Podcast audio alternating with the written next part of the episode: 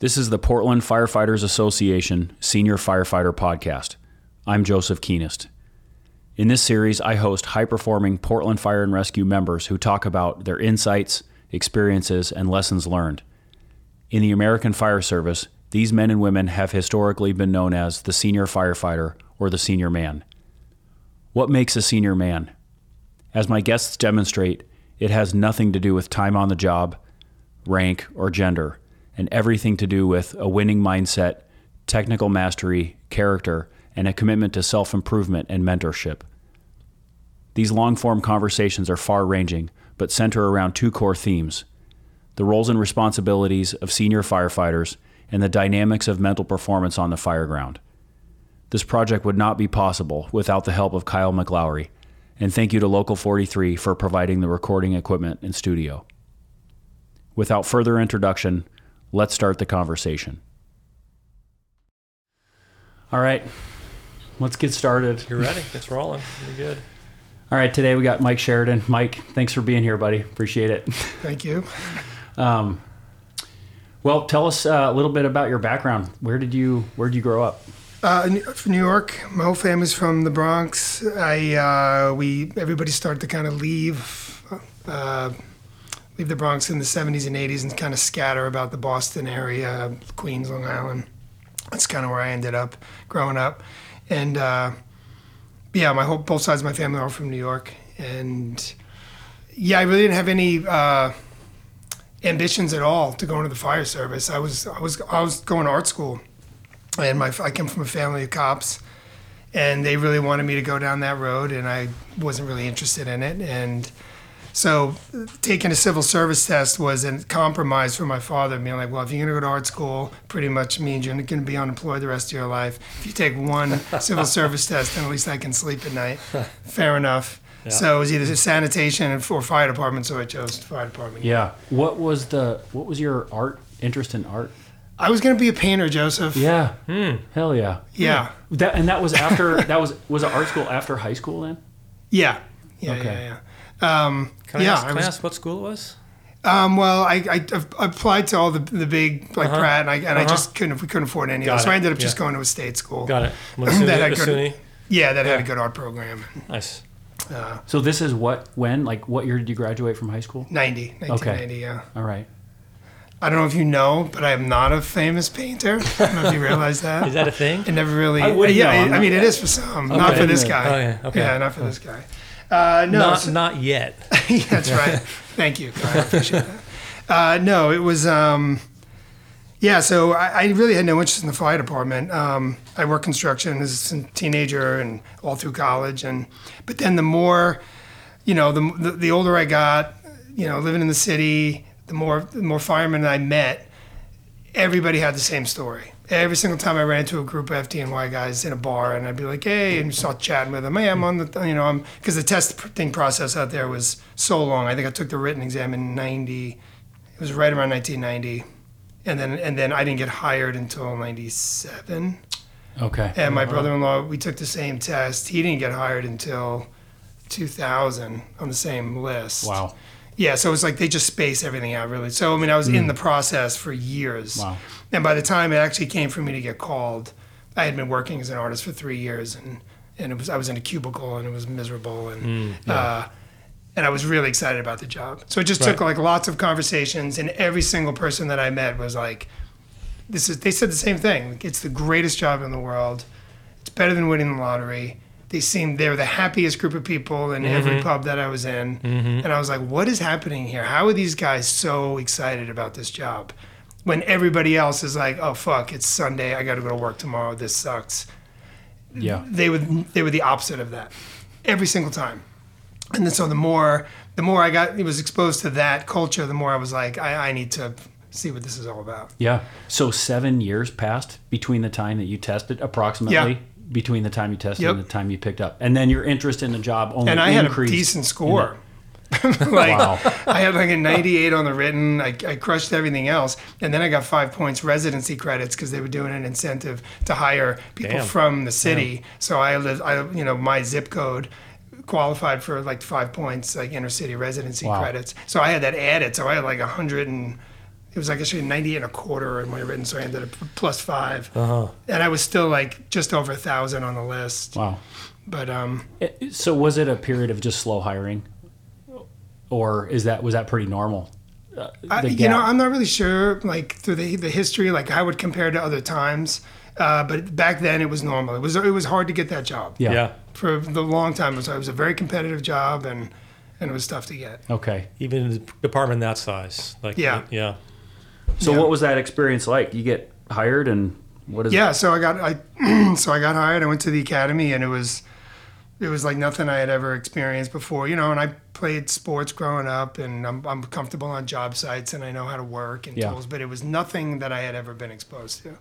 Um, just the culture was so strong, and I had 128 guys in my class. Um, 13 week academy and it's just you're just all in from day one i mean it is and it's all run by DIs from Parris Island. So uh, yeah so these guys who were who, you know who are fdny guys who were also DIs you know in the corps and then they- now they just run the rock. And uh, and so the first three days you learn that you know they break you up into two platoons three squads per platoon.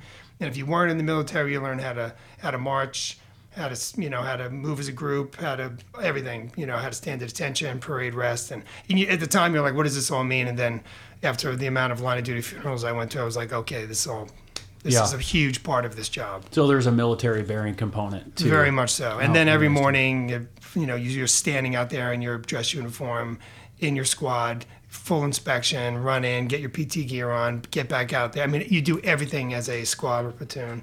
Um, it's just very intense, but it was incredible. I mean, the experience was was unbelievable. Very, very paramilitary. Mm-hmm. Did your cops in your family when you were growing up? I mean, was that something that was familiar to you? That that mindset, or was it was it a shock?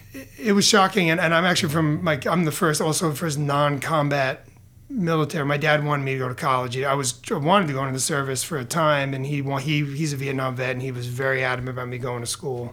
Um, but no, they're not. They're they're all vets, but they weren't like hyper militarized in the home. if that makes any sense, you know? Yeah. Uh, so yeah, it was a shock to me. I mean, especially because I was at art school. You can imagine that was a little different, A little bit. just a little bit. shave that lettuce. Yeah. But anyhow, it was uh, it was great. It was so that was ended up being everything that it was promised and and and a hundred times more. I mean, the culture I just ate it up. It was it was. Uh, I still haven't really experienced anything like it. I mean, Portland's got a great culture as well. It's just very different than Yeah. that. Yeah, yeah, we'll get into that in a little bit. I'm sure that was a shock to come here. So wh- after you finished their training program, where do you end up working in the city? I got hired uh, 42 engine, which was at the time was the number one, the busiest fire single engine in the Bronx. Fire, uh, they have every year they release all the numbers, and the occupied structural workers is the amount of time you spent, you know, at fires and occupied structure fire uh, buildings. And 42 is number one engine in the city. And I was lucky enough to go there only because my best friend Carrie, her dad Dennis Devlin. Uh, was the captain of the neighboring firehouse. It was the, the FDNY's Animal House, uh, 75 and 33 in the Bronx, and uh, and he uh, got me in there, and he was he was one of my mentors, and he was a battalion chief. He was actually killed on September 11th. Great, great man, but uh, but he got me in 42, and I'm forever grateful because that is a tremendous firehouse. Yeah. Yeah. What was that like? First years on the job. In that- Great. So I went there with two other guys. Me and two other dudes from my class went there at the same time, and then uh, and then another another fellow Louis went to 44 truck, and they were in quarters with us only because they were getting their quarters redone, and they're another tremendous ladder company from the South Bronx. Uh, and so the four of us just showed up, you know, because you get assigned in probie school. Like you're sitting there and they read through everybody's name and tell you where you're going Yeah. and and that's we can talk about that as one of the what I see is one of the challenges we have as an organization in Portland moving forward in the future. If we're trying to cultivate something and really really cultivate something out of our younger folks to not just show up and you know show them we don't have the same investment in them when they're coming Yeah. out of training because they're just kind of in the wind right, Right. and that is very that is a huge piece that is different like when we walked in the door I'm a 42 guy, and the amount of company pride they have. There is no you. It's just like somebody walking and being like, "Hey, I'm your new ones guy." Yeah. You're not going to ignore that kid. Yes. You're going to be like, oh, you- oh, are? Okay, well, then get over here. I'm going to show you how to walk. I'm going to show you how to talk. Yeah. I'm going to show you where to sit, Yeah. what to wear. We're going to start from scratch and we're going to build. But Yeah. when you walk in the door, you do you put your bag here, you do this, you do that. I mean, it is like you you're not left alone Yes. for a minute, and it's overwhelming. But at the same time, it's it's it, there's so much love in it, and there's so much. Uh, I don't even know what the word is. So so You're you in the you, fold. you feel Yeah. yeah. Yeah. Yeah. You feel like a part. You're a part of something that's that's bigger than yourself. Yeah. That has a lot of history, and then you see the way these people interact and how much they love each other, and you're like, wow, I feel, I feel incredibly grateful to be a part of this thing. Please tell me what to do because Yeah. I have no idea. What Yeah, to do. somebody's somebody's looking out for you. yeah. Yeah. Yeah, that was Would, would, We- I'm sorry. No, please go. Would folks tend to, uh, like you go to a lot of 42 or is it engine 42, stay there for quite a, a long time? What would, what would. Oh, that, So, so that's an identity, and you brought it into the family.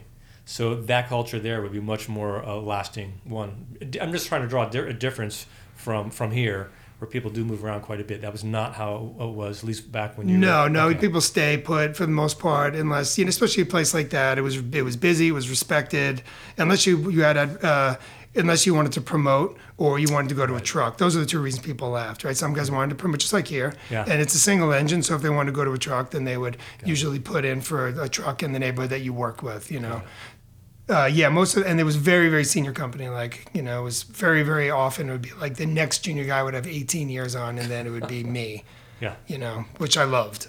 Yeah. It was phenomenal. So the the training experience that you got, and then when you transitioned to the engine company, was the experiences that you were having operating at fires was it similar to the training that you received Yeah, at Randall's Island, or was it? Mm-hmm. Okay. yeah, it was very much so. So the training there, so we there there we have a. It's just a lot of things, but like th- there they, they they've um, basically much like our high rise, we have their pre assignments Yeah. essentially for first alarm fires, and and so you learn mostly what you learn about in the academy is you learn you're just like we're kind of moving to occupancy based Yeah. assignments right? It's like i'm the second due ov on the taxpayer. I'm going to bring this tool i'm going to go around back i'm going to this i'm going to bring these i'm going to do this i'm going to meet up with the first two ov you know and you just have to know i'm sitting in the seat this is the occupants this is where it is and this is it's not how I'm going to do all those things. It's just like these are my tools, these are my assignments, and I'm and I'm off to the races. Sure. And very similar for the for the you know there's no pre-connects in on any of the rigs there, so it's all bulk, just just a huge bed of you know two and a half inch, three quarter, and you learn how to stretch basically what we you know would call the bulk load, Yep. and that's all anybody uses. Um, and so you work on those skills, and then you get out in the companies, and then you just It was the same thing. There wasn't a, necessarily much of a disconnect in the tactics between, or how you're supposed to do stuff between training and. No, it was it was exa- it was very much the same, and then you Yeah. just but it was very much the basics. And then when you get out to the firehouse, that's where you really learn because you can there's only so much you can teach 13, 128 guys in 13 weeks. Sure. right? Yeah. Yeah. So when you get out to the companies, that is where you're con- that's part of that constant, you know. Always, you know, out on the rig. Every time you go on EMS, Anyway, look at this building, go over here, check this out. I mean, you know, I worked in the Bronx, these huge H-type tenement buildings, and then off the Grand Concourse, it just drops off. So you have all these like big giant H-type tenements that you're walking in on the you walking in off the concourse on the sixth floor. Yeah. Mm-hmm. You know, so you're on the sixth story, just walking in on the ground level. Very complicated, very tricky, very you know stretch and hose, different stairwells that don't that don't Yes. serve every part of the building. So it's just a lot of education about that area, right? And this is how we do things here. Um, and then I'm, and you go out to Queens, where I, where I kind of lived, and it was more houses, kind of stuffed together, Yeah. very different tactics. Very, the basics are the same, but the way they do business is a little different, right? Yeah, sure.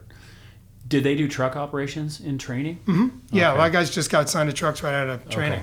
Hmm Yeah, so the same thing. You learn your assignments, and then when you get to the firehouse, um, and you're a probie on the truck, you're in the can seat, and you got the can in the hook, and you're attached to the officer's hip, and you go aloft with the with the engine with the engine. So when you know you get something the engine boss goes aloft with the truck boss, the irons, and the can. Yeah. And then the can, the engine boss is kind of scoping out bird dogging for the engine, and then the uh, uh, the inside team goes up, you know, just similar to what we're doing now with our center hallway stuff, right? And then the uh, but the irons and the can kind of splits after they force the door, and then the can typically sticks with the officer until he feels like he can kind of let him go a little bit. And then when you graduate from that position, you'll go to the irons, you learn that trade, and you'll be there until everybody, every senior guy checks you off and says, "Yep, Kyle's." He's crushing it. We had we caught some good work. He's been doing really good. Then they'll give him the roof because that's the first time you're operating by yourself teach you how to go to the roof alone and give a roof report, which is really huge in those big buildings because you're the only one who's going to be able to get eyes on all those different parts. And then the final piece is the on the back step is EOV, and that's usually the senior guy's position. And then the chauffeur is a different. That's the senior senior guy. Usually they have a seat, like they just drive most of the time. There'll be backup chauffeurs in case they get sick, but usually on the engine and the truck, those senior senior guys just drive that's their position. Yeah. Is that a tested position or like a, Uh, no, it's just kind of you get to a point and you're, Yeah, when gotcha. they're like, okay, listen, we need we're getting short on chauffeurs. We need we need you to go to chauffeur school. Yeah. So it's. I mean, it sounds like from the beginning you're attached to somebody right off the bat. As The officer first, and Yep. then everybody's looking out for you, looking out for you on the fire Yeah. Make sure you're doing it right, learning, right. moving up. Hmm. And you got some good fires in that. In Yeah, it was great. 42. Mhm, yeah, it was, it was it was fantastic. It was a great experience. I mean, those guys are still some of my best friends. I mean, I rarely go back to New York that way. I don't get together with those those guys and go out dinner and go out Yeah. beers and very very tight community. Yeah. yeah, Same thing because we back then there was a rotation, so people were because kind of back to your your question about moving. There, there's not as much movement out there, and so you know you can imagine you can be you can be a Mark Schaefer or Chris Fukai stuck in some place in Staten Island because you didn't you didn't say a word in training and you kept your head down and nobody ever and you ended up at some really slow. Not to shit on Staten Island, but you know, It happens. I'll share. I mean, hey, I'm pretty sure nobody's going to listen to this. but uh, you know, and then it's hard to get out because now you're just a name on a piece of paper, and you're That like, hey, I'm trying my- to go to this place or that That place. was my next question. Yeah. Yeah. So so what they did is they started this rotation program where they they designated firehouse into A, B, and C based on how busy you were. Mm-hmm. A being the busiest, so 42, and then and then B and C. And so the idea was you'd go to your firehouse, you'd you'd, fin- you'd do your year there, and then you for the next two years you'd hit two other stops. And by the end, and the fourth year, you'd come back to your original stop, but at least you had time at a time. You had time in all 3 houses, right? And so you had the chance to prove yourself in one of these A house A companies. So if you wanted to go back there, you could be like, oh yeah, Josef, we met. You love that guy. Yeah. Let's get him back here. Uh, the firehouses hated it Right. because because they they don't like new people coming and going. They like they're like nope, this is our. And now every year they had to, and plus they formed these super tight bonds, and now they are you're getting ripped away, Yeah. and we're getting some new schmuck that we don't even know. Like who the fuck is this guy? Yeah. You know, there's a lot of that on day one. Walking, oh Jesus Christ, uh, Uh-huh. you know, and Another you new just- guy. Yeah, and you're Yeah. like, well, I got four years on, and I'm the new guy again. You know. yeah. Like what you said to me when I got to 25 to finish my probation. I'm just- that did not happen. yeah, yeah. Uh, but uh, but so I ended up going to 176 Tin House in uh, in Brooklyn, which is f- another phenomenal firehouse. That's what John Vigiano worked. Okay. He and uh, tremendous place, and uh, I mean, f- so fortunate. And again, I got that because the battalion, the captain of the engine, and the battalion chief in the 4-4, this guy uh, John Ivola was the captain of 42 engine, and I would fill his beer at parties, and I met him, and I worked hard enough to get a that he recognized me, and then when the rotation came around, he's like. I'm going to put you here, right? Wow. And then I ended up going to eight truck for my last one down in uh, Tribeca in Lower Manhattan, then Okay. back to 42. Yeah. Yeah. But uh, yeah, it's great. Very different kind of experience than than Portland. Yes. And I will say, believe me, I'm not one. I'm so, like I've had, I had a I've had a wonderful experience here, and I certainly don't want to like.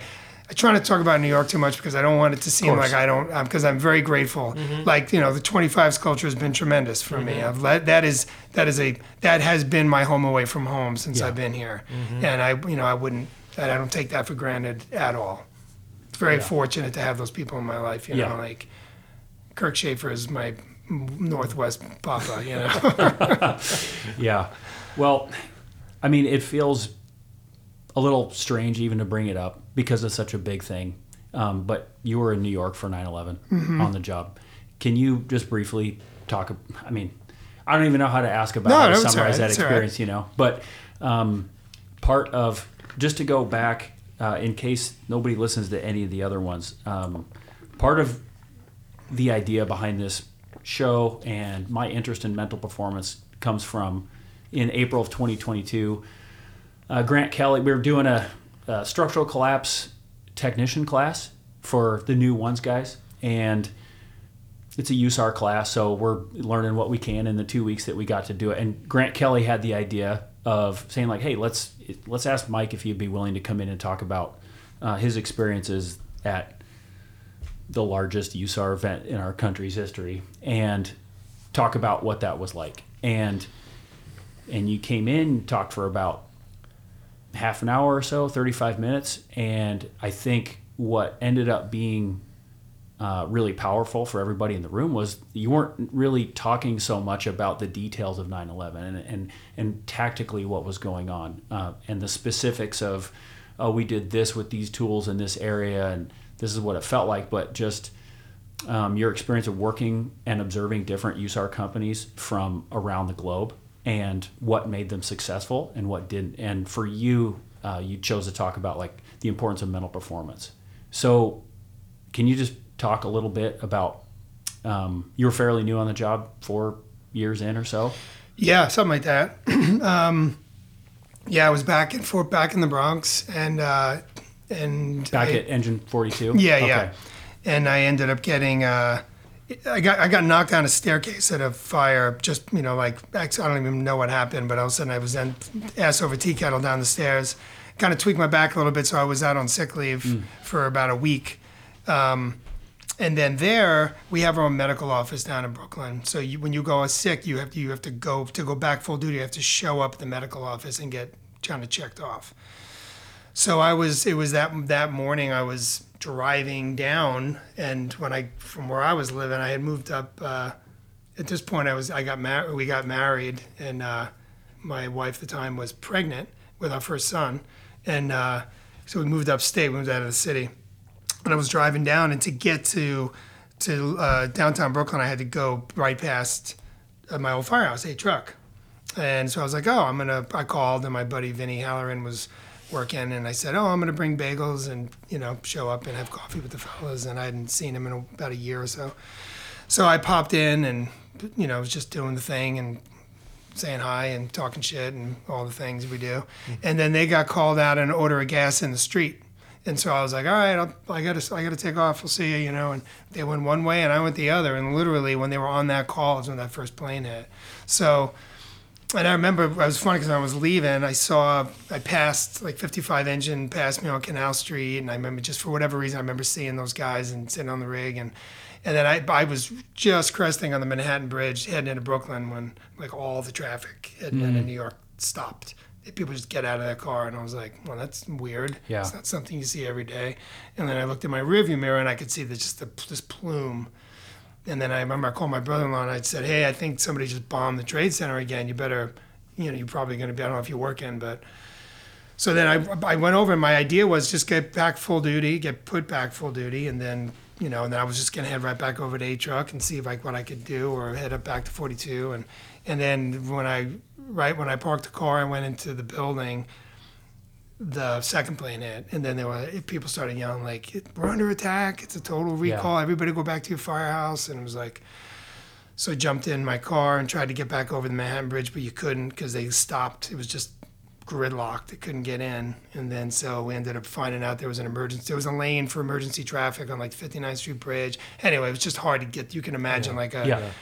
Locked up. So by the time, yeah, by the time we were able to get back down, like both buildings had come down. Mm-hmm. And so I ended up working. I ended up getting hooking up with the guys from my firehouse, and and then we worked, yeah, just down there for the next few days, and then slowly they started getting organized, and it was like, and then I was part of a task force with my friends from 42 for the first like month.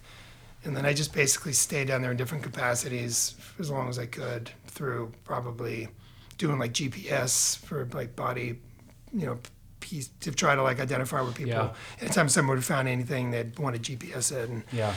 so you go from like a digging crew to a GPS crew or whatever, and just kind of. A lot of the younger guys liked being wanted to be down there, and it just seemed like the right place to be. You Know? Sure. So yeah, so I ended up working down there through the holidays, and then almost into probably like May Yeah. I finally went back to the firehouse. Okay. Yeah, but uh, yeah, like it was yeah, it was uh, you know profound experience in all the ways. You know, the brings the best out of people and the worst. You know, Yeah. you can imagine. Yeah, of course. Yeah, Yeah. but f- uh, pertaining to what we were talking about at that at the tech uh, that uh, with the tech team, the the interesting some of the interesting things that I saw were because there was people from all over the world. You know, these, guys would just show up. You know, and be like Yeah. rolling hose and some some crew from LA that looks like there's some SWAT team that look like Navy SEAL Team Yeah. Six comes walking up and they're Very like, tactical. put us to work. And I'm like, you're talking to the wrong guy. I don't even know what I'm doing here. Uh, but I, you know, I, I hooked up a lot of my buddies, a lot of my Brooklyn friends, all backfield rescue two. A lot of those 176 10 house guys all went over to rescue two. And those guys were all my really good friends, like John Fowler and Danny Murphy and Tom Daly and those guys all. Um, and so through them, I was able to kind of like, you know, kind of like, you know, try to in, in a support Yeah. role, you know, whatever. I got my eyes on a lot of what they were doing. And it was interesting because I got to see all these tech teams kind of operating, and there were some of them were just seemed crippled with trying to make this incredibly unstable pile a safe place to work.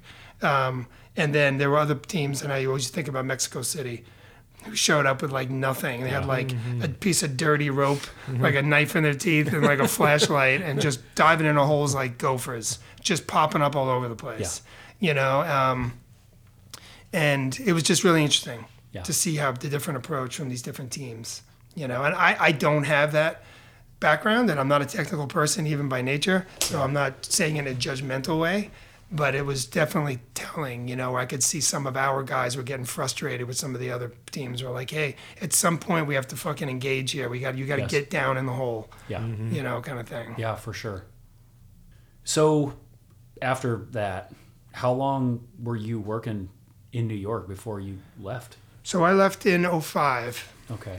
uh, officially, and uh, yeah. So my my my uh, son's mother, it was a tough. We had a tough. It was a tough. We just started our. It was a tough time. Yeah.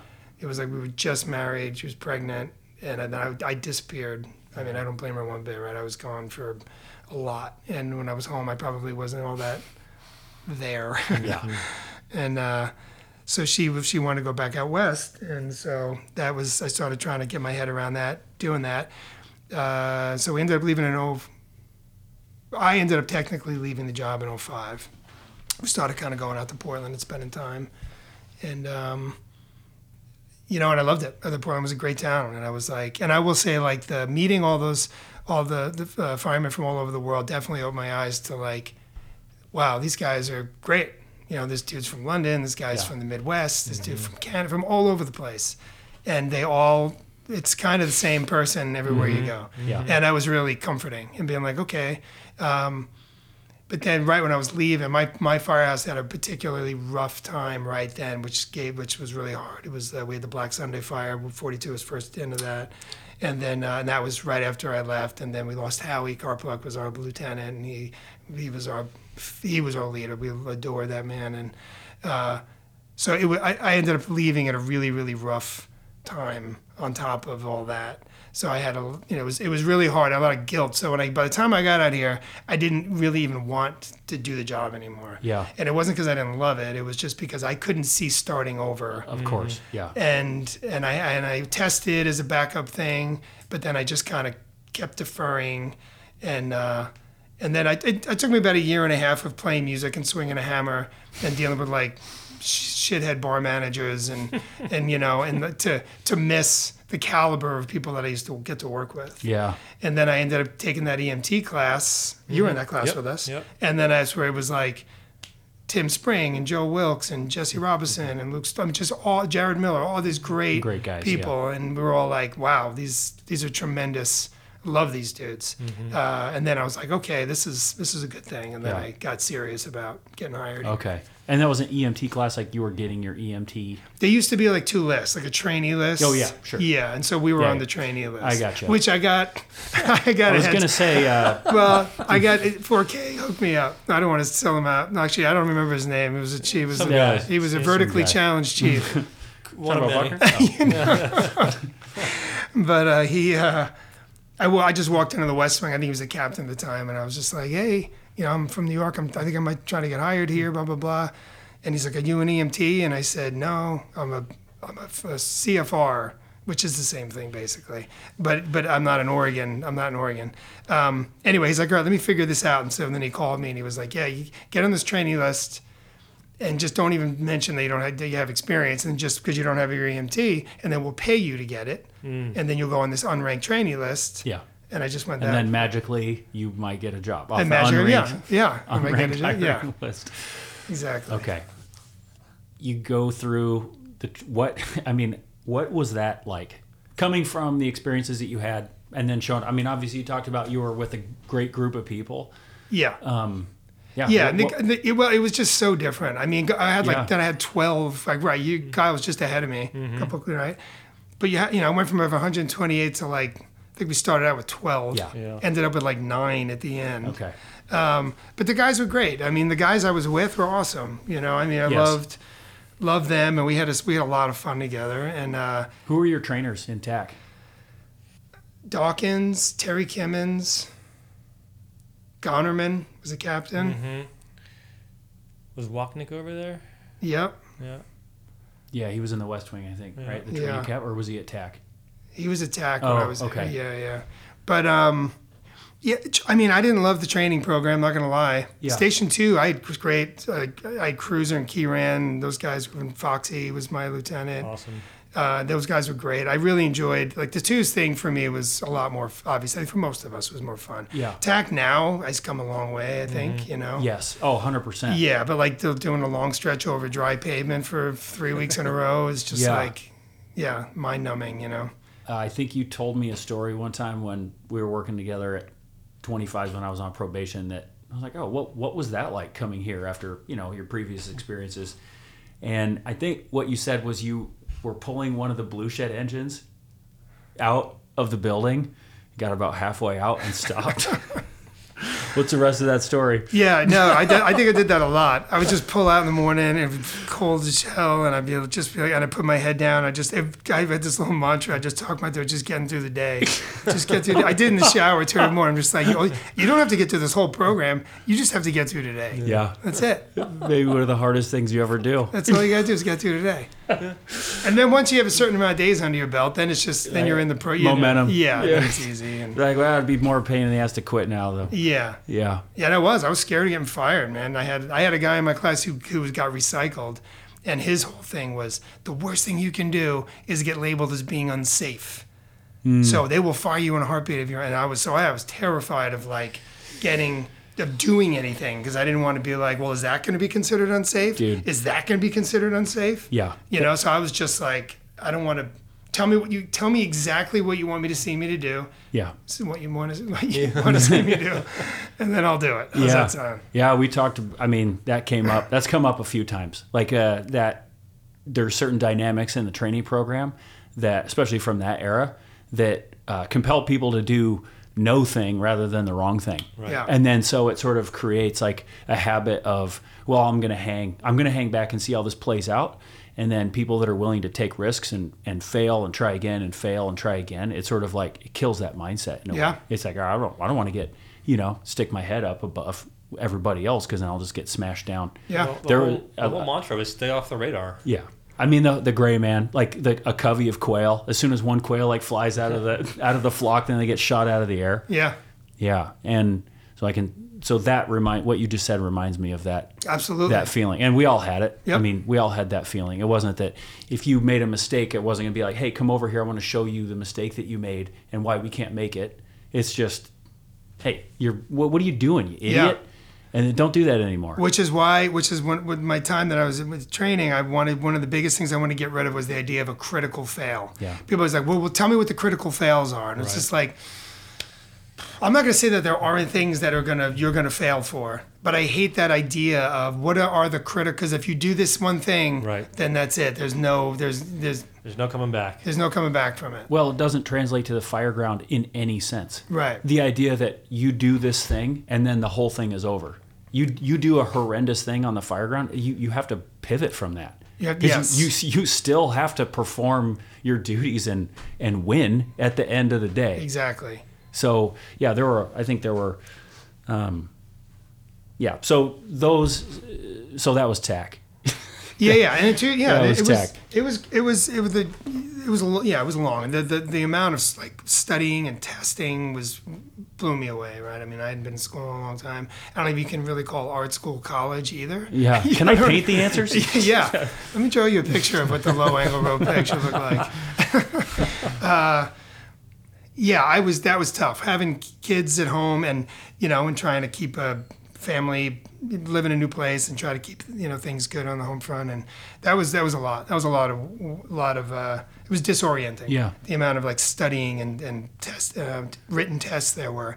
I would have liked to have seen a more vigorous drill ground kind of scenario and maybe lessen up on the on the written exams like you know do I really need to know the size of every water main in the city of mm-hmm. Portland Yeah. and, you know Yeah. It- um, but I get it on some level. It's like how bad you want to be here, you know.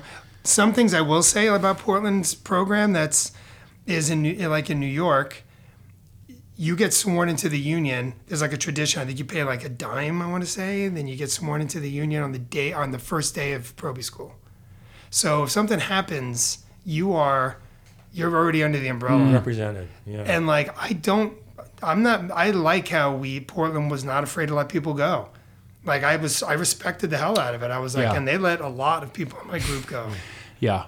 And I was like, All right, you guys are you're not fucking around. Like you're not Yeah. afraid to let people go. And that's to me that's not a bad thing. No, it's not a bad thing as long as the people making those evaluations are making them for the right reasons. Yes. Yeah, yeah, of course, of course, yeah. You, I know you wouldn't be suggesting anything Yeah. otherwise, but it also means that those people know what they're looking at Yeah. Mm-hmm. and have those skills themselves.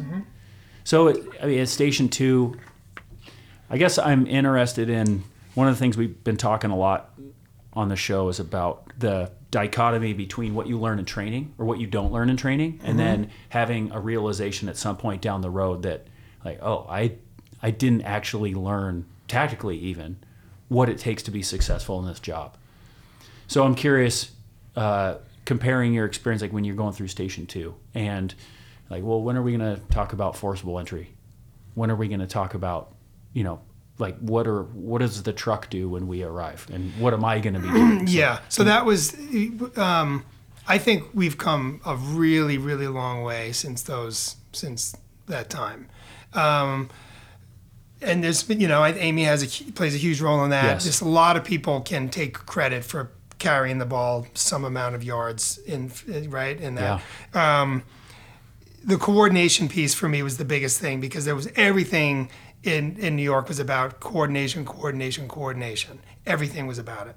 Um, coordinating, getting the hand line, working with the inside truck team. Yeah. You know, we are in primary search mode, so when that door pops open, I remember I had like Danny Murphy was a legendary guy. He Was my he was a truck boss for um, and I we, we we had a double. We had we it was one of my the best days I ever had. We had two runs all day, and they were both first in. job. It was, it was just a great day.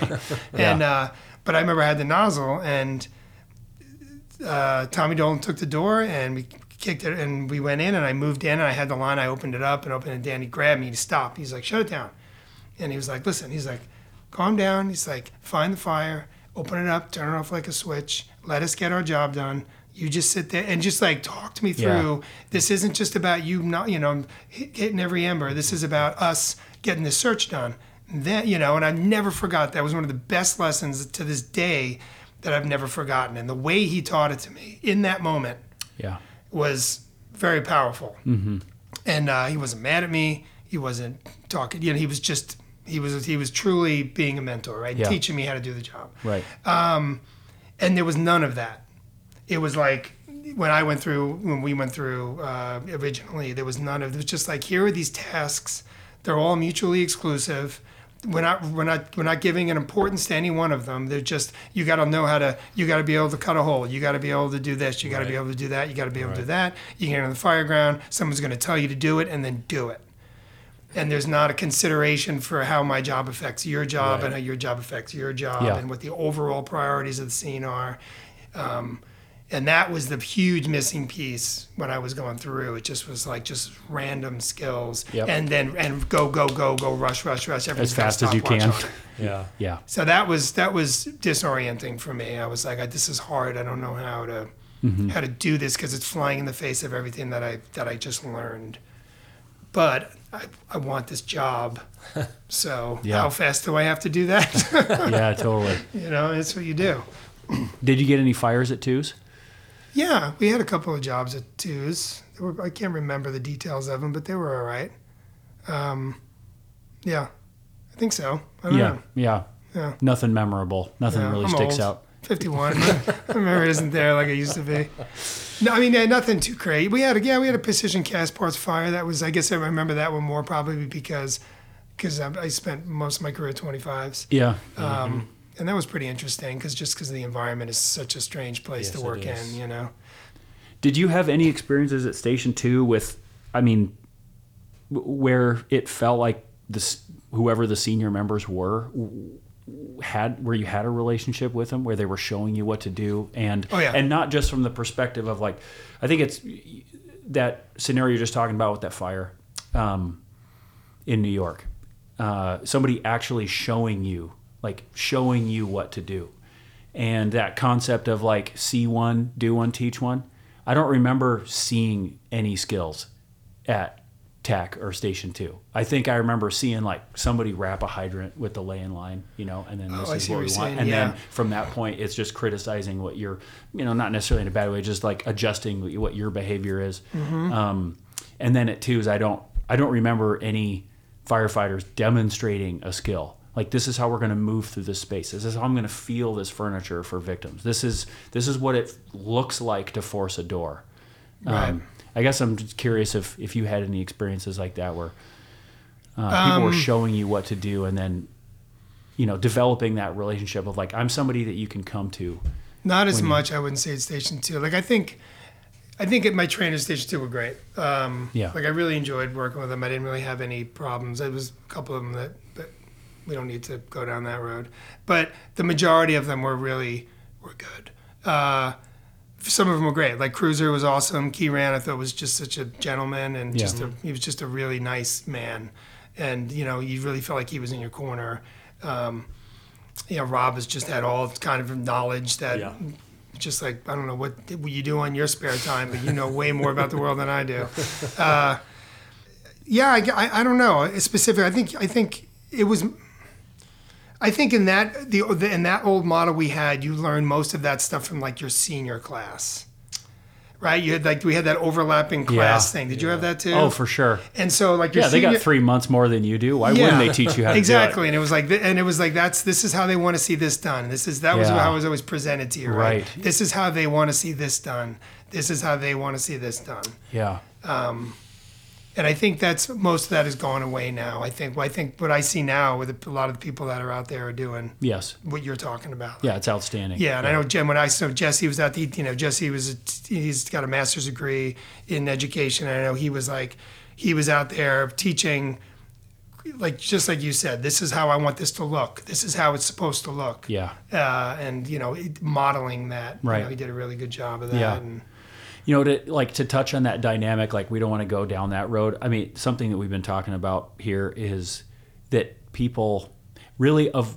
you know it's like you watch a video of wh- whatever it is like operating at a fire somebody attempting to force a door and can't or you know they're doing a rope drill and it goes totally sideways. Like i mean we look at those things not as a reason to blow up that department or that individual but just to highlight that you know there's another way to do it and that i honestly believe like all of those horror stories i think they're just emulating the behavior that they were taught if they went through training at a time when um, you know then that's that's how that's how they were treated then that's how they're going to treat other people Yeah. and that especially when you thrust people that sh- don't really have any business being at training don't necessarily want to be at training don't have a lot of experience, then well, they have to find some other way to f- to assert a position of leadership or what their version of it is, or or dominance, or that you know I have something to teach you, and they may not, and everybody's going to react to that dynamic differently, and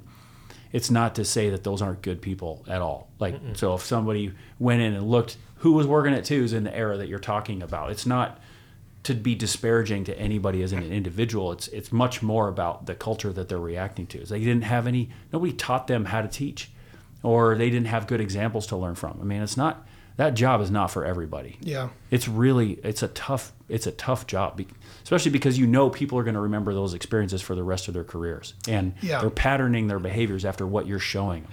Yeah, and I that's a great point, and I think. Um, I that's one of the things that I would say.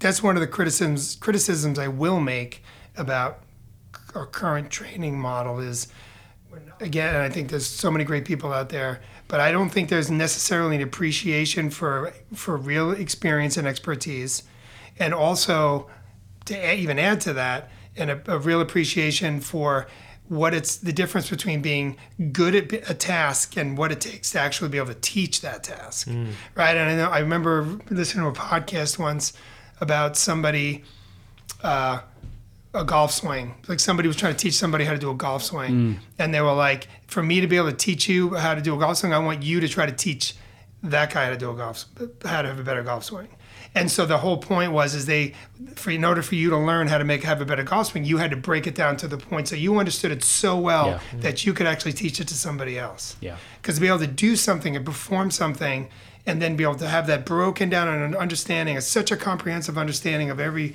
to be able to teach that and really explain it in a in a, in a um, successful way to somebody who has no idea what you're talking about or that's a whole different level of expertise. And we're just throwing people we just we throwing people into positions and being like okay you're this expert now. Yeah. And that's not it's not fair to anybody. It's not. No especially the instructor because they're going to have to come up with something. Mm-hmm. and and then it makes people yeah it makes people feel insecure and then course. they're in a position now publicly where they and I, you know, I, I, understand that. Of course, and then the people learning from them, they don't know. I mean, they're looking at the mama hen like okay i guess this is how you do it. And i'm just gonna this becomes the very this this imprints this task or this behavior this thing into my memory and i'm just gonna do it this way. This is how i'm gonna do it. Yeah. Yeah it's it is i mean there there is a benefit sometimes to being put in that position of instruction. If you really want to learn it you need to teach it i mean i i feel that way. And but you don't just take somebody and then throw them into that position of teaching without you know going without them going through it with somebody. And fortunately you know at our station we we're do we do drills constantly. We have such a wide you know array of like tools and um, tasks that we're supposed to be able to accomplish that we just get a lot of opportunities to teach. And that's something that i tell all the new members coming into station one is that take an opportunity as early as you can to start teaching. And that doesn't mean like, okay, teaching doesn't necessarily mean I know this thing inside and out, and now I'm going to tell you, 25 year guy, how to do it. Mm. It's it's it's all about starting a conversation. It's about learning that thing for yourself, so then you know the right questions to ask of the group, or you know the right components to just bring up. Let's talk about this, or let's talk about that, and have that experience be meaningful. And at the end of the day, you're the one. I mean, honestly, you're the one that's getting the most benefit mm-hmm. out of it mm-hmm. Because yeah. now you know it all the way front to back, and then every time you teach it, it's going to get a little bit better and better. Yeah. Yeah. Absolutely. Well, I, I think one change that TAC we've seen that's been really positive is having you know that truck ops academy so they're mm-hmm. getting high level tactical training um, and a mindset like instilling a particular mindset of being you know aggressive and that we're here for them and then we're here for us. I mean, we have been taught for a long time, or at least been told that we are the most important people on the fire ground, and that's just that's. I mean, in my opinion, that's completely wrong. Is that we are here for the people that we serve, and then it's about us. But the only way that you can, you know, successfully navigate that dynamic is to be able to assess risk accurately, which mm-hmm. just comes from knowledge and then experience, which improves judgment. But yeah, so going out to members that have more time on the job or have a lot of tactical experience uh, operating at fires, at getting them into the training experience early, so they you know so everybody benefits. It gets it takes the pressure off the TAC staff. Uh, the recruits are getting a bunch out of it, and then it more easily prepares them for that transition to twos, where the first day on the job they could be assigned search as a first in truck company at a center hall working center hallway fire with multiple rooms on fire.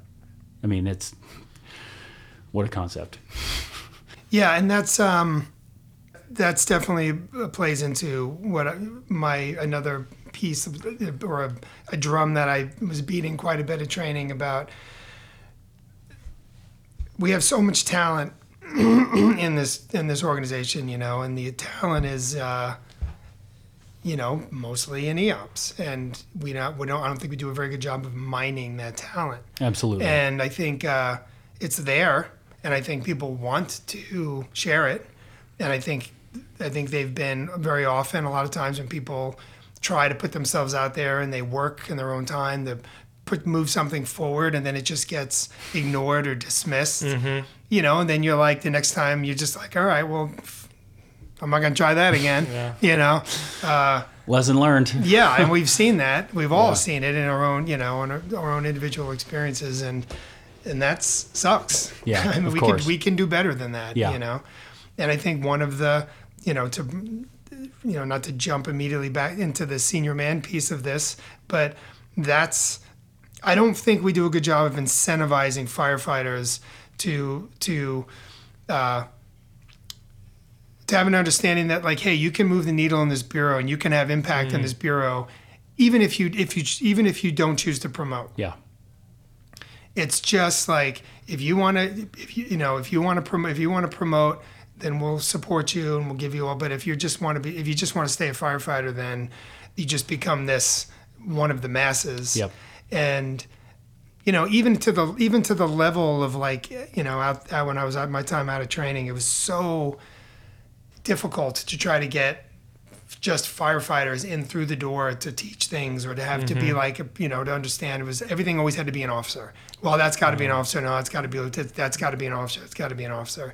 And i just was always like well, why? I don't understand why it has to be. Yeah, it becomes like a self-licking ice cream cone. If you only, it's like you say, "Oh, we're only going to have officers do these jobs," and then so, "Oh, well, we always have officers do these jobs." So then a job comes up. Well, it's got to be an officer because that's how we do it, and then it incentivizes people who would otherwise maybe prefer to be a senior firefighter or be that senior guy in their house to promote because that is a that's really the only uh, pathway to like clear leadership that we have in our organization. It's like, well, if you want to be a leader around here, you have to promote.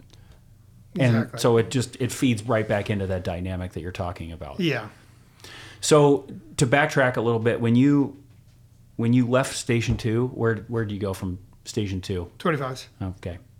Yep. Who were some of the guys that you were working there that you uh, that were working there that you remember learning from that kind of stood out in your mind? there was it was a lot of senior guys still around back then. Uh, you know, Bob, Mark Lyons. You know, the, the firehouse is named after him. So How about it? the King. yeah, the King and uh, you know EB and Kirk and uh, Greg McAvoy was there. and Yeah. Steve Nyquist was the captain. Bob Lemon. Bob Lemon, yep. Pa- uh, PK who just retired. Yeah. He was a little more checked out on his way out the door, but he, he was a great fireman, and uh, there was a there was just a lot of really good people there. Um, it was great. I really enjoyed my time there. Obviously, that's where I went back to work, and uh, it, it was a great it was a great firehouse. But I think also they were one of the luckier ones that had a really strong senior senior man culture. And not, you know, I I think in general the organization had more of that maybe, you know, 18 years ago. But uh, 25's definitely had it. Yeah. How what form did it take in the firehouse? I guess as a as a probie coming into 25s. It was very different than the New York thing, but it but it was there. Yeah. It was just in a different. It was um, again because I was I was I was finishing my probation there, but I was not a 25s guy, right? I was just the, the new guy For a while. the new probie Yeah. Mm-hmm. for a while until I'm not anymore. So there was definitely a level of, but you're you you know we've all been there. You feel you're kind of just like on the periphery, and you know. I probably got a little more attention than most just because of my background and my age. Yeah. But I think for a normal, you know, we see how it works. some people, you know, some people just sit there and they just kind of go about their business, and people don't really pay a lot of attention to them, and it's kind of it's kind of sad. Sometimes, you know, I try to reach out and, but it, now that I don't know, it, I always feel bad for those guys. You know, the ones who Yeah. maybe don't have the best social skills, and so they don't know how to insert themselves.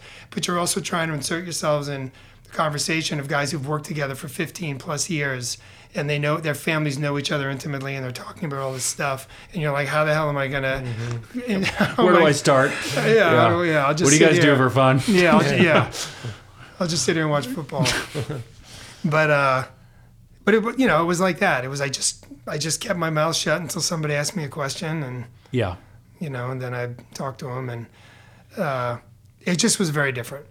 So I think there's a lot, and and we don't even have that as much anymore. I would say. Where um, I just think there's some challenges. If we care, if we really want to cultivate that, and, and I wouldn't say maintain. Like I think we're trending in the wrong direction. I'd say we have to do proactively try to like turn it around so that it's trending in the you know in the right direction as far as like cultivating and building a strong senior culture. Um, there, I just think there's some obstacles that are that I don't know how to deal with, and one of them, like I said, was you don't get assigned a firehouse right out of training, right? So you have to convince people in the firehouses to take an interest in John Doe, Jane Doe firefighter, even though they're not going to be a ones guy or a 25, or, you know, they're just going to, who knows where they're going to end up. Yeah. But to understand, like, hey, it's really important to bring these people up the right way because it's going to make our whole organization stronger. So, regardless of whether or not they're going to be here for a day or for a month, or maybe they'll get signed here at some point, it's an, if we care about that, then we need to all t- play a role in it, Yeah. you know? So, how does that? What does that look like? Uh, I mean, we have such a wide variety of stations in their op- operational tempo, in terms of. So coming out of station two, we t- we tend to send the new guys to busy houses or at least double companies where there'll be a truck and then presumably senior guys on the truck and then you're kind of like trying to create that scenario where somebody's going to be exposed to some senior members right off the bat. Um, how i mean it seems like one of the challenges of developing and maintaining that senior culture is getting just getting people experience and then to create relationships where give people a chance to prove themselves. I mean the, one of the things that i've noticed in my time is is that people will get a reputation so one thing happens and then forever that guy's that that guy forever in their department and they never get a chance to um, to try again get another shot at it You're thinking about Hawk Carlson right now, aren't you? I think I was. I think we all are. I mean, who isn't thinking about? He is that guy forever, yeah. Captain Carlson. Uh, so it. I mean, how we've got a lot of we got people siloed in like different parts of the city, right? And and I can see, you know, guys with a lot of time on the job, men and women with a ton of time on this job, but not necessarily a lot of operational experience. And so it kind of sets up this dynamic of of like, okay, well, if I want to contribute, what is it that I'm going to contribute? Right. If not firsthand direct experience, especially when given how much time they have, they feel like maybe I should know more, or I should know what's going on with this, or I should be able to take a new, uh, you know, a new member and say like, this is how we do it, and this is why we do it, and so this is the expectation, and, and I'm going to give you everything you need to live up to it. Yeah. I mean, how do we like? How do we get to the other side of that? Yeah, I I think about it a lot. Yeah. Uh, and you know, it, it's funny. I, th- this subject is is uh, on my mind quite a bit, and not just as you know somebody who's been kind of been in the fire service and thinking about leaving, but also is raising sons. I have a son who's who's who's the opposite of me because he's going to be a very young officer. He's in officer school, you Yeah. know, and he's a senior. So we have these conversations all the time because you know he's that. He is that young officer, and I am that old guy who never promoted. You know, He's at, at the Naval Academy, right? yeah, I mean, he's just, yeah, he's going to be co- commissioning in the spring. Um, but then also, just I feel like, you know, and I kind of nerd out on this stuff, so I'm not trying to go off on a tangent, but I really, really trying to understand how things have, are so different now than they were, you know, and not just in the fire service, but just in our communities at large, right? Big question. Big question, right? I think we're all asking it, and it's and it's and it's kind of seeping into every aspect of our lives. Hundred percent. So to, to try to have the conversation without addressing the large those larger conversations, I think we're not really doing it justice. Um, you know, and I think one of the I would say the, New York and the East Coast, West Coast ethics are very different. Like the the the the, the ethics in New York, you know, people how people derive their ethics from, right? There's a lot more religions, it's like a divinity piece. But if you mm-hmm. remove that, there's there's like an ethic of community, there in New yeah, York that's yeah. very strong. And I think that's just by virtue of having like 17 million people living on top of each other. So it is drilled into you from a very young age of like nothing is about you. By the way, and if you thought it was, I'll remind you again and again nothing is about you. Everything is about the good of the many, the group. You just have to exist that way. Mm-hmm. You have people from all over the world, and everything has to be a. A, a, a form of like I, I'm aware of all of my actions and how they're affecting all these people because if I'm not, I'm gonna get called out on it. Now, like I feel like we've also evol- evolved on the West Coast. It's more this way, but even more so now, it's more of an ethic of autonomy, right? It's more Sure. about like Yeah. my ability to self-govern, my truth, my personal this, and I think there's there's power in that, and there's there's value in that, right? Because we want we want firefighters to feel to have that autonomy and that confidence to make decisions, Absolutely. right? So where do you strike the balance? Because we've gone so far in that other way, this ethic of autonomy now, just in, in our community at large, where it's like we can't agree on anything that's any ethical, like we can't find any ethical common ground at all. And now we're in this place where, like, I don't know if it's even possible to recreate the experience that I had when I was 24 years old. I walked into a firehouse when I was 24 and my life was taken over. Like, I mean, it was these people were like, I'm, we're not giving you a choice. Like, we're going to tell you, you're going to, if you're going to wear that patch on your head, you're going to know how to walk, how to show up in this firehouse every day. You're going to, you're going to know what it looks like when you leave.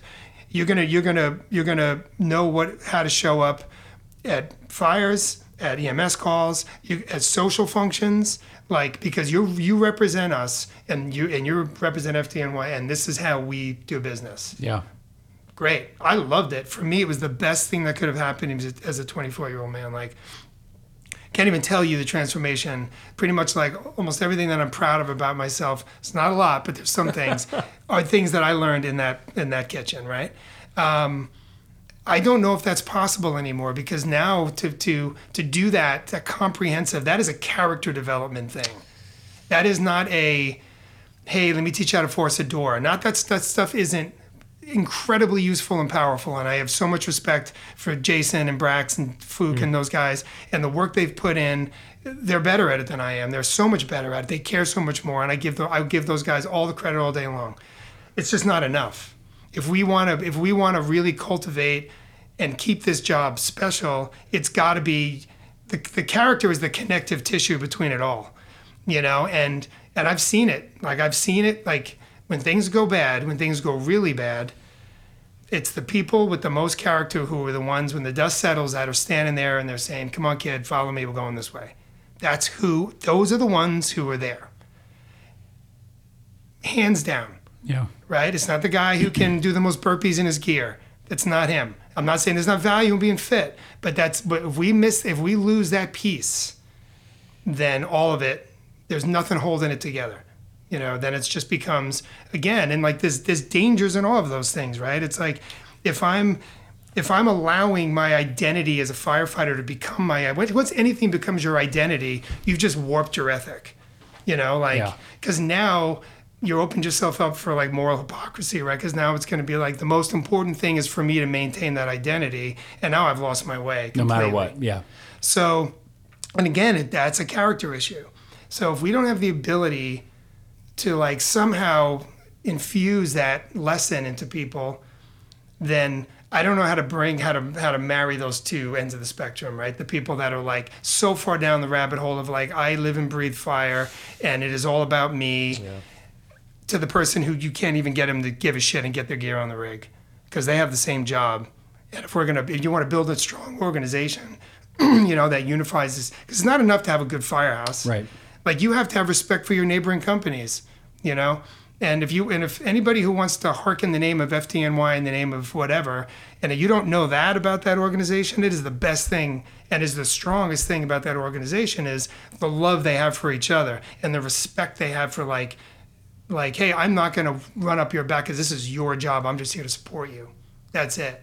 You know Yeah. like it's not about me. It's about you. I'm going to stand in a hallway and i'm going to do this. I'm going to shuffle hose or i'm going to just going to wait out in the street and get, hand you a water bottle when you come out the door kind of thing you know nice job you know 75 or whatever whoever it is you know Yeah.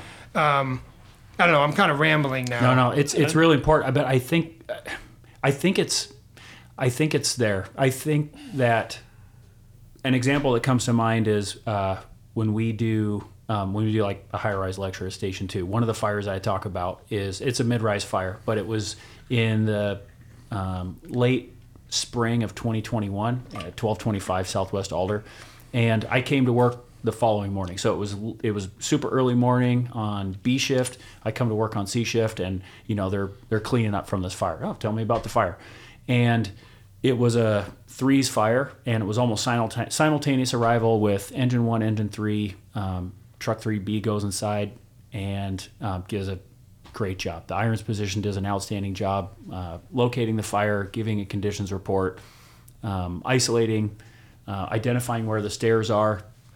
And because threes showed up first, it was their box. Um, they were thinking, well, it's appears as if it's on the fifth floor, so we're going to go standpipe because that's kind of what we're thinking. You know, fifth floor fire, we're thinking standpipe, and um, or I'm sorry, and that was engine one's thought. Engine three, they knew that building. They thought we're going to go bulk load. We know we got the stairs right inside the door. We're just going to stretch the bulk load up the stairs. We know we can hit it from there. And threes came, or sorry, ones came up with their standpipe bundles. And they said, ah, that's all good. And they dropped the bundles and started helping threes stretch the line to the fire floor, which is that is the job, the coordination piece between those first two engines is to get the first line into place. And recognizing that what the important thing was in that moment, which was the coordination piece, and that hey, this is your fire. What are you thinking? You may know this building, and they did.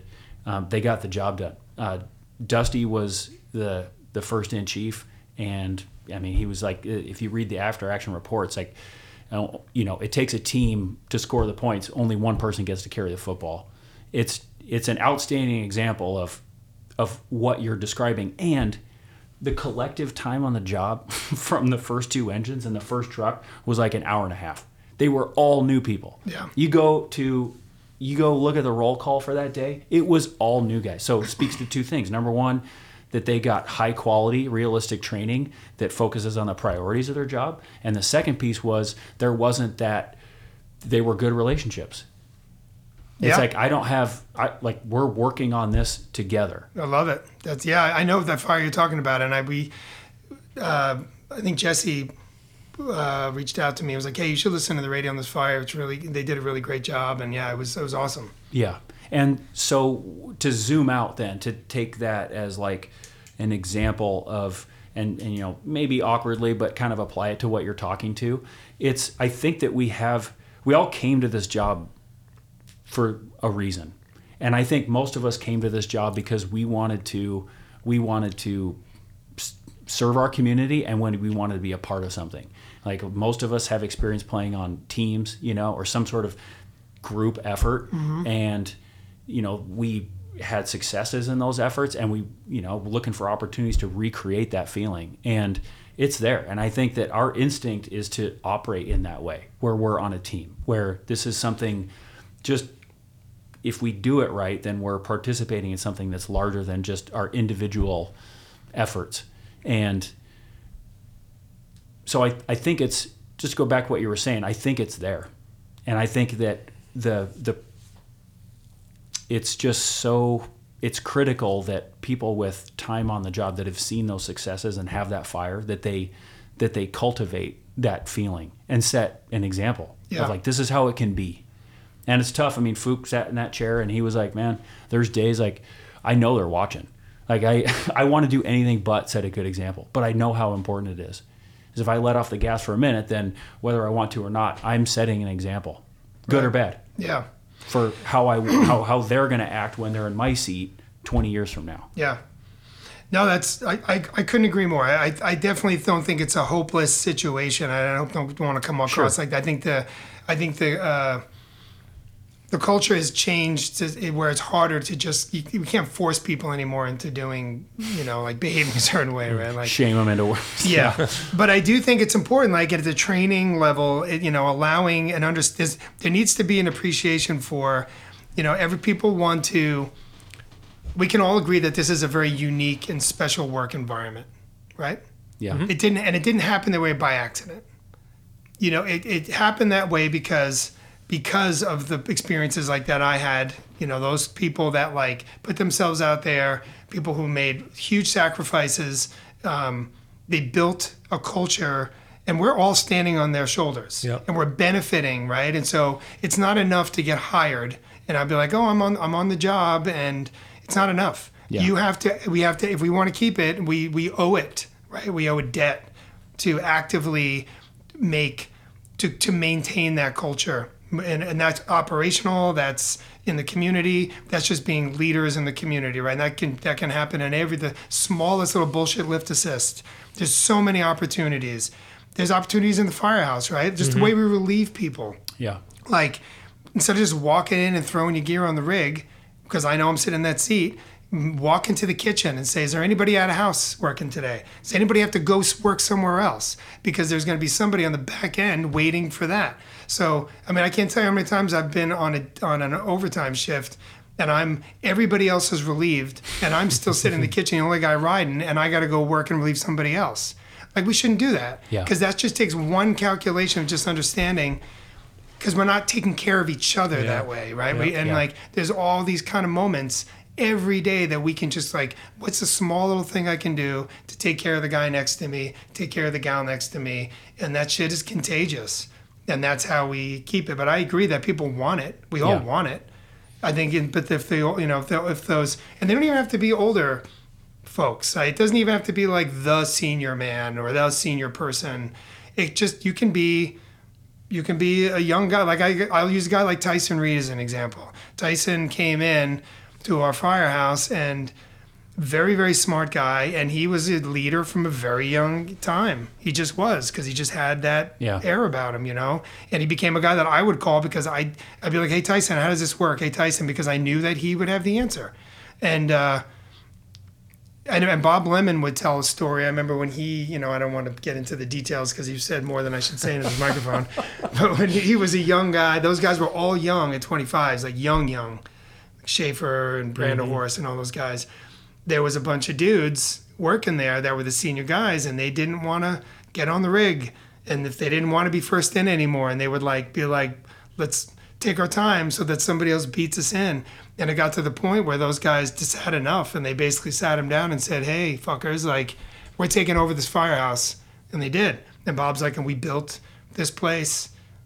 The, the place that we're handing you Yeah. like we you know we we made it because it was important to us Yes. basically don't fuck it up i was like message received Yeah. yeah. you touched on that in that same uh, talk that you gave at the at the USAR class. You that was something that you said at the end too. Is that this culture, this culture that we have, is that that we made this like and and by we I mean all of the generations of firefighters leading up to this moment. And it's it doesn't just happen. It's not in the rules and regs like what's the culture. It is something that you create and you maintain. Uh, if you don't if you don't take care of it, it'll die. Uh, and you have to have your sights set on the future. And remember remember you saying like you have to remember who you're working for. We don't work for the mayor. We don't work for the commissioner. We don't really work for the fire chief. And you really, I mean, you work for the person that you're called to help and you're working for each other. That's who you're working for. And when you lose sight of like, you know, spinning out of control, and obviously the last, you know, coming up on four years, we've had lots of opportunities to get distracted from what we're doing, uh, why we're here, um, who's important in this room, um, and remembering that it's it's really it's if, if you let it die, then it will be dead.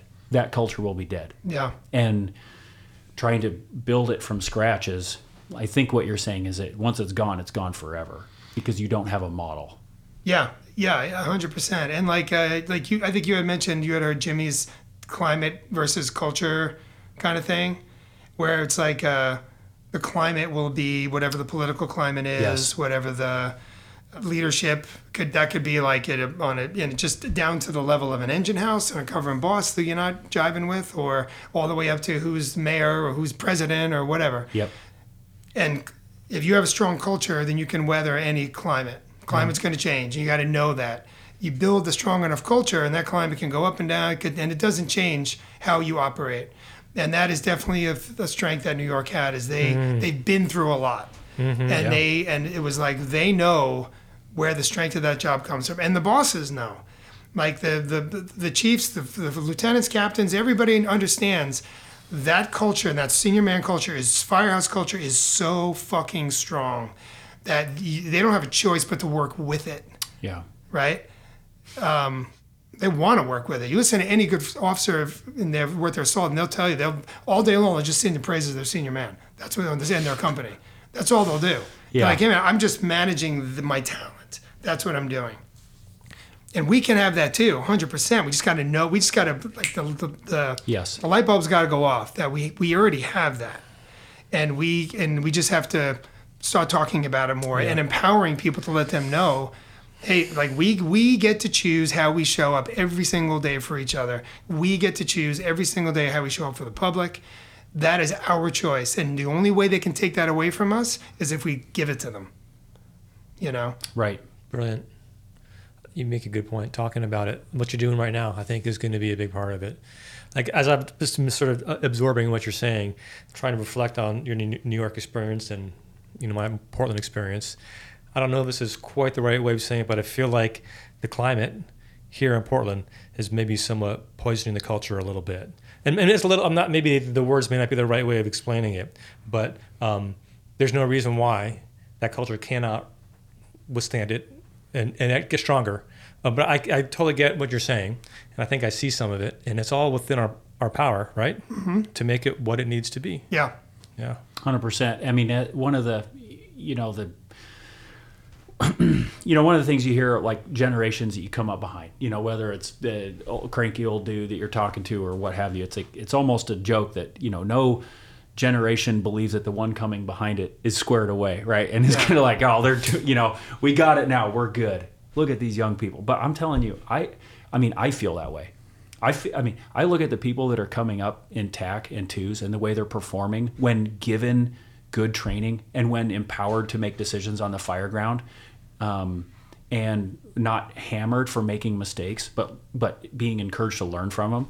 They are performing and they they're hungry. I mean, they want to get after it. You can look all around this fire department at stations where there's new guys on a rig. There's a bunch of new guys in one rig, and they're they're saying we're going to figure this out. We're going to get after it, and you know whether you agree with like the direction that technology is going or not i mean who cares if you have a culture of performance and of ownership over your work and the culture in that place that you work then just like you're saying uh, you know the the climate of portland the climate of portland um, will succumb to the culture of our organization which will be much more powerful than something that than what can get thrown at it I mean, it certainly was put to the test during COVID. I mean, without a doubt, there were, and you know, frankly, I uh, Boone was down in the basement of once. She was leaving late one evening, and we were. I mean, this was probably early 2021, so we weren't quite a year into COVID, but it was far enough in that you know, with you know, we're coming up on all right. There's going to be a vaccine released. What's it going to mean for all the members, and et cetera, et cetera. And you know, she comes down and it was just started venting, like, and nothing specific, but you could just tell that she was frustrated. Uh, she was tired. Um, her heart was in the game. I mean, w she was all she was all heart. I think she truly, when she said that she cared about her people, um, I think she really cared about everybody. I think that's kind of who she was as a person. But she was, I think, overwhelmed with like, man, it seems like everybody hates each other. Like, what in the world is going on? And you know, there were a couple of us down in the basement that, you know, were talking to her, and I felt like it was kind of odd because we didn't see a lot of that at our station. Um, we've got a big group of people on every day. You know, we got 12, members on every day, and so it's its own little like community kind of, and it's easy for us to get siloed. But um, I mean, I think that we, I mean, for us, the antidote, the antidote for that that trouble was was training, was training and practicing.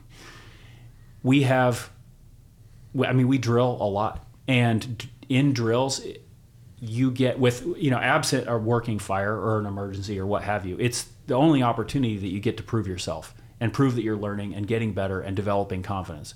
If you're in motion or if you're static you know i mean newton said it a long time ago like objects at rest tend to stay that way Yeah. until something pushes on. Them and taking every opportunity that you can to train when you can when it makes sense and it fits with your schedule and it's a reasonable amount of training and it's meaningful um, it there are few opportunities for people to prove themselves short of training. And we're lucky. I mean like we do a rope drill and it's like if you if you screw up somebody will get seriously injured or killed. So it's it's easy to say like hey we got to focus here. This is for real. Um, but even fire training it's just i think our level like the amount that we were training or do train sort of on the regular kind of makes a positive pressure environment where that stuff doesn't tend to creep in as much.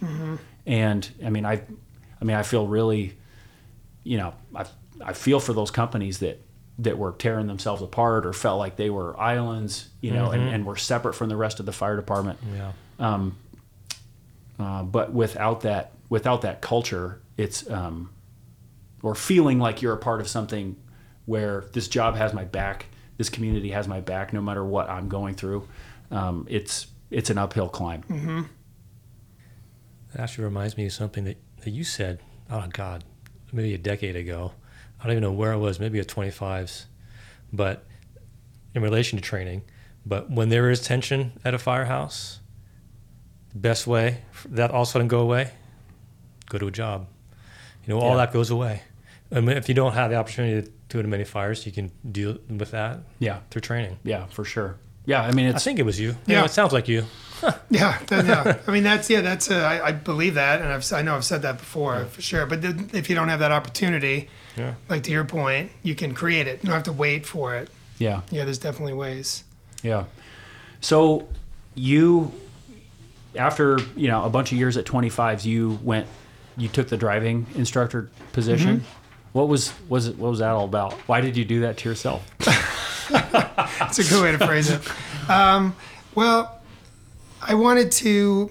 Uh, I mean, I'll admit, I, I the schedule. I, I was my youngest son was having some difficulties, and we put him in a school outside of our neighborhood, and uh, so he needed to be dropped off and picked up every day, and so that schedule, I could do that. You know, Yeah. and that job afforded me that. I'm super grateful that I had that, and that they worked with me and let me do that you know, I was able to leave a little early and work from home and make up that time and get him and for three years. And but Yeah. the day that the last day I picked him up is the is the day that I was like uh, It's time. yeah it's done. But I'll tell you what man I mean that just like to your guys point earlier about teaching and the, the, the challenge and how hard it is. And it was it was very challenging. You know I mean learning I'm not a good public speaker. Um, but learning how to teach, learning how to break things down to the point where like, um, and being being comfortable in front of a group of people and having them all staring at you and, Yeah, oof, you know, it's a lot. And it was great. It was a really good. It, it was definitely uh, cha- it stretched my my my brain and it forced me to do all kinds of things that I that out of my comfort zone. And that's where growth happens, right?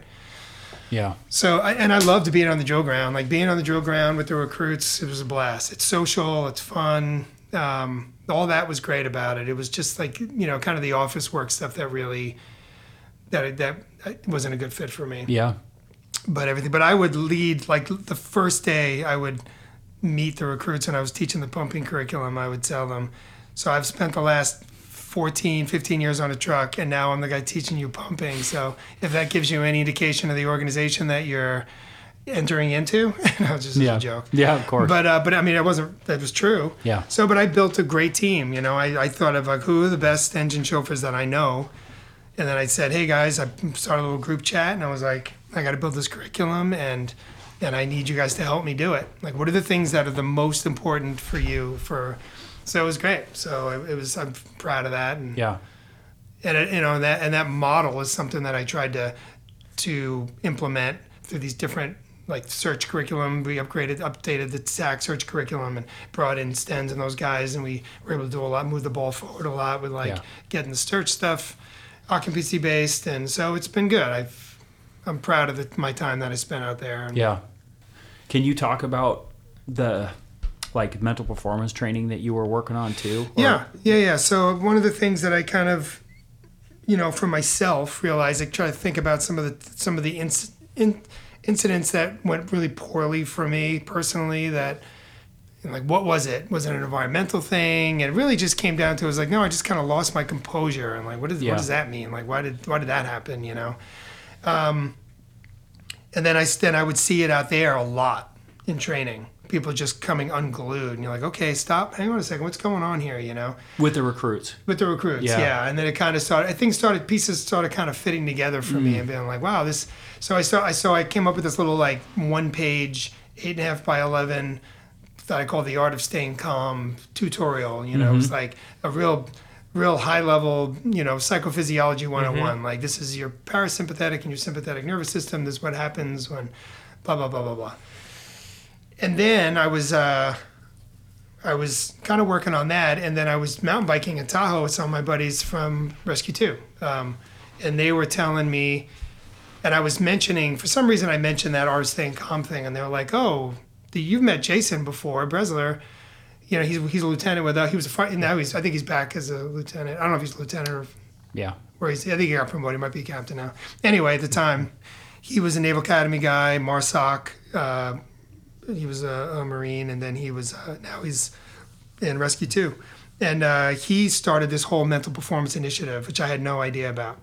And they were telling me about. it. I'm like, oh, dude, it's a whole week long program, and you know, he he's got the full support of the department, and like. And so I reached out to Jason and we chatted and he invited me out and I got to go last fall. And yeah, it's pretty comprehensive.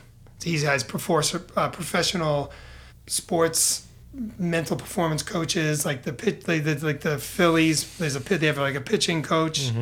Um, they have all these people from the military side of things. Dr. Andy Morgan, who does all the he like runs SERE School and all the and the, like, a lot of the selection for like Delta Force Green Beret guys. Um, he was fascinating to talk to. Wow. I mean, just like the the cadre of of professors was insane. Yeah. So yeah, it was great. I got to go out there for a week, and then I got just a bunch of information, just like that I'm trying to put together in some kind of comprehensive program, and I'm basically handing it off to some of your guys Yeah. because they're really motivated and and I want to, you know, they're in motion. So Was that a was that a, a leadership under fire event or was it was it that it was FDNY's Yeah. Mm-hmm. MPI thing? So you do, is that common that they will have members that aren't in FDNY go? there was a few program? guys that Wow. weren't. So it's invite only. Jason Yeah. tries to keep it. He there's certain things he has to keep it a certain size. Yeah. He can't. Uh, he wants to be able to control who comes and who doesn't, because he has limited Sure. resources. So it's an invite only thing, and he tries to invite people. And this is an, this speaks again to that the difference in the. He doesn't care if you're a if you're a, a, a borough commander or if you're a senior chauffeur on the truck Yeah. somewhere in the Bronx. He cares about if you are an influential person Yeah.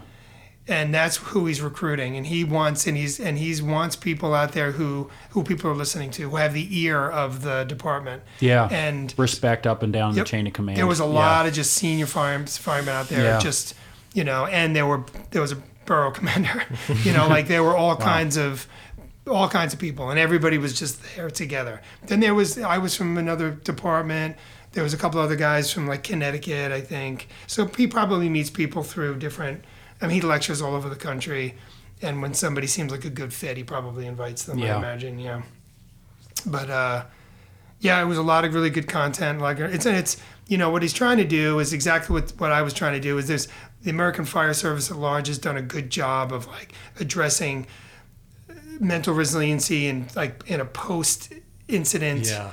post traumatic way, right? Right, And not yeah. to say that's not valuable. It to- certainly is.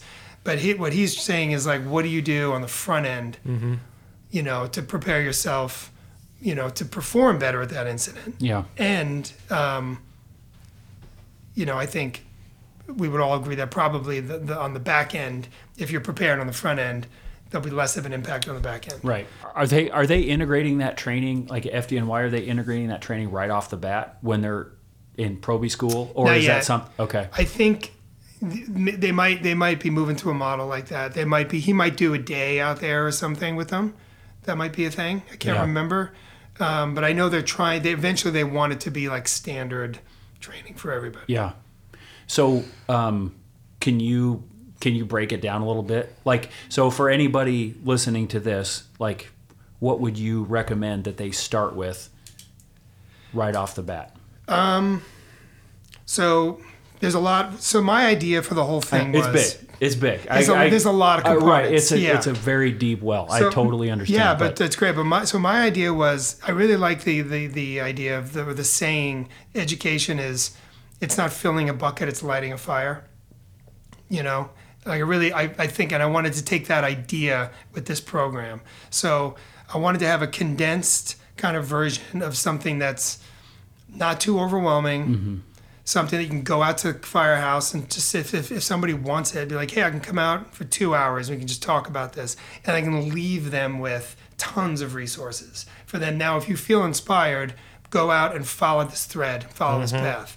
Here's books, here's podcasts, and just break it all down into different like psychophysiology, right? How does just understanding the simplest things about what what what is happening when we're making decisions, especially in our environment, right? The difference between classical and natural decision making, you know, like bounded rationality, the idea of like we don't have the ability to we're not in a classical decision making environment. We have limited information and limited time, so we're not looking for the optimal outcome. We're looking for a satisfactory mm-hmm. outcome, right? Which goes back again to the training piece of like, don't be afraid to make mistakes Yes. because you're going to. right. Like teaching that up front takes a lot of pressure off people. Like, hey, I'm not looking for you to come up with the best. Yeah. Like, you got to come up with something that works. Yeah.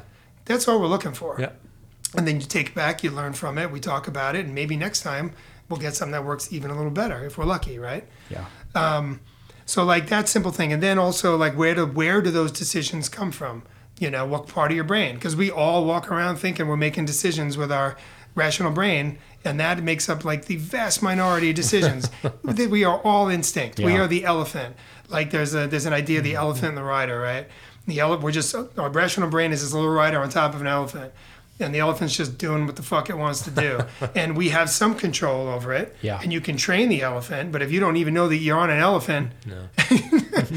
then you have no No, shot. no chance. So you, first you got to know you're on an elephant, and then you can start to train Yeah. and figure it out. Right. So kind of starting there, and then getting into just basic breathing, and just you know how your breathing affects your heart rate, and what happens when your heart rate elevates, what messages that send into your brain, and your brain's like, oh, something's wrong. You know, understanding we're the only animals that can create a sympathetic response just by thinking about something. Yeah. Mm-hmm. So we can just keep ourselves in that state all day long if we want to.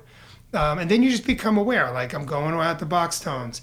How am I breathing? I'm I'm gonna start practice the breathing through my nose. So I would tell the recruits all the time: breathe through your nose, deep and slow. Get in the habit of doing that every time the tones go off, so that you don't have to think about it. Remind yourself when a box comes in, because that's just how you go to the rig. I just breathe through. I keep my mouth shut as long as I possibly can. Just little simple things like that are going to pay huge dividends down the road of just keeping your heart rate low, right? And then you can get into mindset pieces and mental slides and all kinds of things. You know, Matt Coffey's done a lot of work with his size up and his stuff. And um, so I don't know how to compile all this because I know when you start talking to people and you know the hours are stacking up, you lost them. Right. Yeah. So my idea was keep it condensed, keep it exciting, right? And then leave them with a bunch of resources, you know, that they can go and study flow states. And they can read about all the different, you know, high, Yeah. high performance mental states Right. that exist. Mm-hmm. And then people get excited about it and they just want to be better. Because, like, wait a minute, this isn't just for a fire department. Like, this is going to make me better Yeah. at everything. Absolutely. And this is a department full of people who do cool shit. Yeah. You know, Yeah. I want to be better at music. I want to be better at all kinds of things. I want to be a better father. I want to be Yeah. a better friend. Um, Yeah, the breathing piece is it's hard to overstate. Well, I I mean, to go back, I think people, generally speaking, they want to know why something is important to them, and then they want actionable tools, and then if they want to dig deeper, for those that do, then the the place where they can dig deeper. I mean, I was just talking to. Uh, I I don't know how many years he's got on. He's probably got five or six years on, and he was at that class that you talked to, and he said the nose breathing has absolutely changed everything about the way I do everything. I mean, I notice it like I notice it just from like getting into an argument with my wife.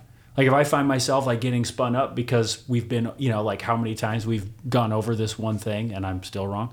Uh, that I just I like what what is my what is my what am I doing? Like what am I feeling right now? And then just being able to just take a long like four count in and then a long four count out. It is an absolute game changer. Yeah. But like you said, if you wait until you're operating at a fire, you can't do it. It has to it has to happen. It has to become a, a, a, habit. Yeah. A pattern of Yep. behavior where you are aware of what your body's doing and then um, have something that you can go to to um, combat that sympathetic nervous response. yeah, train. It's training the elephant. Yeah. You know, and if you don't even, if it's it's a simple concept, but if you're not even aware of it, then you we just all going to be victims to just reacting, reacting, reacting, reacting, and we're still going to react, but we have some control on the front mm-hmm. end of controlling when that reaction happens. That it's a re, it's a reaction that's more favorable. It's a reaction Yeah. that I want rather than rather than why do I keep fucking doing the same thing? It's like well because you just you know you just, we just don't understand what drives our behavior. The elephant's taking over. Yeah. Yeah. And that's just, I mean, this is a class that Jesus, I mean, I mean, this should be taught in elementary schools. Yeah, absolutely. Yeah. Without a doubt. Yeah. Yeah. I think one, one thing, one other piece of that that you talked about in that class was, I think you called it knowing your shit. Did I? That's step one. Sounds like a title I would come up with. That was good advice. Step I'm pretty sure I was talking to myself. so if you if you know what you're doing, then you have the confidence to approach approach a problem. Oh, yeah. Where you're going to be able to well you'll have where you'll have a solution, and then the component piece is keeping your mind calm. Yeah, oh, that's right. Yeah, that's right. That's a good, that's a good, uh, good reminder because if you look at the human performance curve, right? Have you seen that, that bell curve? I have not. So like you know the, the people who study flow states and high performance athletes and stuff. So there's this perfect curve, uh, and in some some of them it's kind of a straight line. It goes up on a 45, but uh, and on one one axis it's like your ability, mm-hmm. right, and on the other axis it's the complexity of the job that you have in mm-hmm. front of you. So if you to, to for an optimal performance space, right, you have to balance that complexity with your ability needs to be balanced. Because if the if the if it's too complex and you don't you're not confident come that's the knowing your shit part right? If you're on the rig and you're driving you're like oh fuck this sounds like an airbag call. I don't even know where the airbags are you know like and now that's all you're going to be thinking about Yeah. Yeah. and now now you're that's where that anxiety piece your body's you stop breathing heavy your heart rate goes up you're not even listening mm-hmm. right and all the things that come along with that sympathetic response adrenaline cortisol you get myopic and now i'm just thinking everybody's looking at me and it's all about me and i'm now i'm out of the game like i'm fucking useless at this point right yeah. or Yep. the other end of that is you're too you're too good. You have too many. Your skills are too solid, and the, the task is. And then we fall into that we're bored, and then we're not paying attention because we're just bored. And then we do that all the time on all kinds of runs, right? We're just kind of like, and we- we're missing opportunities that we maybe could actually do some real good because we're just fucking bored Yes. um, and we think we're above it. So the sweet spot for that performance piece, they say, is like if there's a task that's slight you that you perceive as being slightly beyond your ability, and they've even said like four percent. I don't know where they got that number from, but who cares?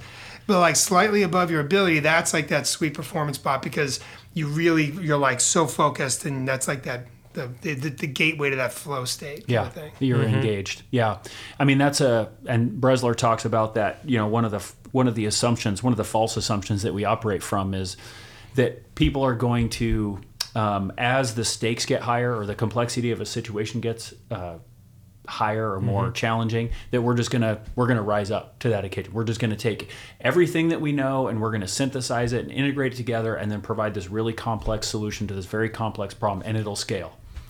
And it's a it's a false assumption. I mean it doesn't take any it doesn't take into account um, human behavior at all which um, you know high performance coaches or you know scientists that are looking at people behaving um, performing at very high levels in complex environments. Um, the the opposite is actually true that that human behavior varies even more than than physical ability especially at the highest levels. That you can i mean if you look at like Djokovic this tennis player i mean you look at he looks like Ichabod Crane. I mean he looks like a, a human scarecrow. I mean, like that. Really, this has been the number one tennis player in the world for years and years, and he is able to, for whatever reason, uh, the skill, uh, some degree of natural ability, of course, but a skill. And for us, you know, regular people, it's a skill, and we should treat it like a skill. Is that he's able to channel his energy, manage his mind, and then perform as the stakes get higher. Yeah, absolutely. And I, that speaks back to a little bit of like what I was saying before too. There's there's a character piece in there. There's so many things interwoven, right? Um, one of the, the guy Andy Morgan, the he's the doctor from the MPI, the works for the army. He talked about they put all the different. He he he, he mentioned a bunch of the. Uh, tests that they run the candidates through who are trying to do like the Green Special Forces. And he talked about what they're looking for and what they're trying to identify. And so many of them, he goes, because these are all highly motivated, highly skilled people that like have their shit is wired tight. They're they're not there if they're not coming correct on you know on their on a tactical level, right? Yeah. But a lot of the tests that they're running them through are unsolvable problems. Hmm. you can't win. You there's there's no way to get out of it. And there was one he talked about. There was all these hmm. different lengths of wood, and they make them work in groups, and they have to connect them to make a bridge. He goes, "You can't solve this problem.